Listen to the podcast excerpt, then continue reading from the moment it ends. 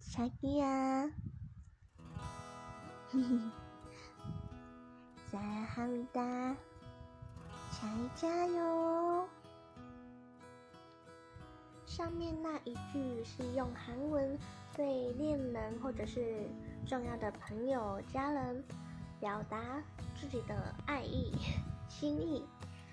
嗯，睡前呢说到晚安能说的话还有很多，像我自己呢觉得嗯，跟对方说一声辛苦喽，今天工作啊，或是学习读书都辛苦喽，会给对方一种莫名的心灵上的慰藉。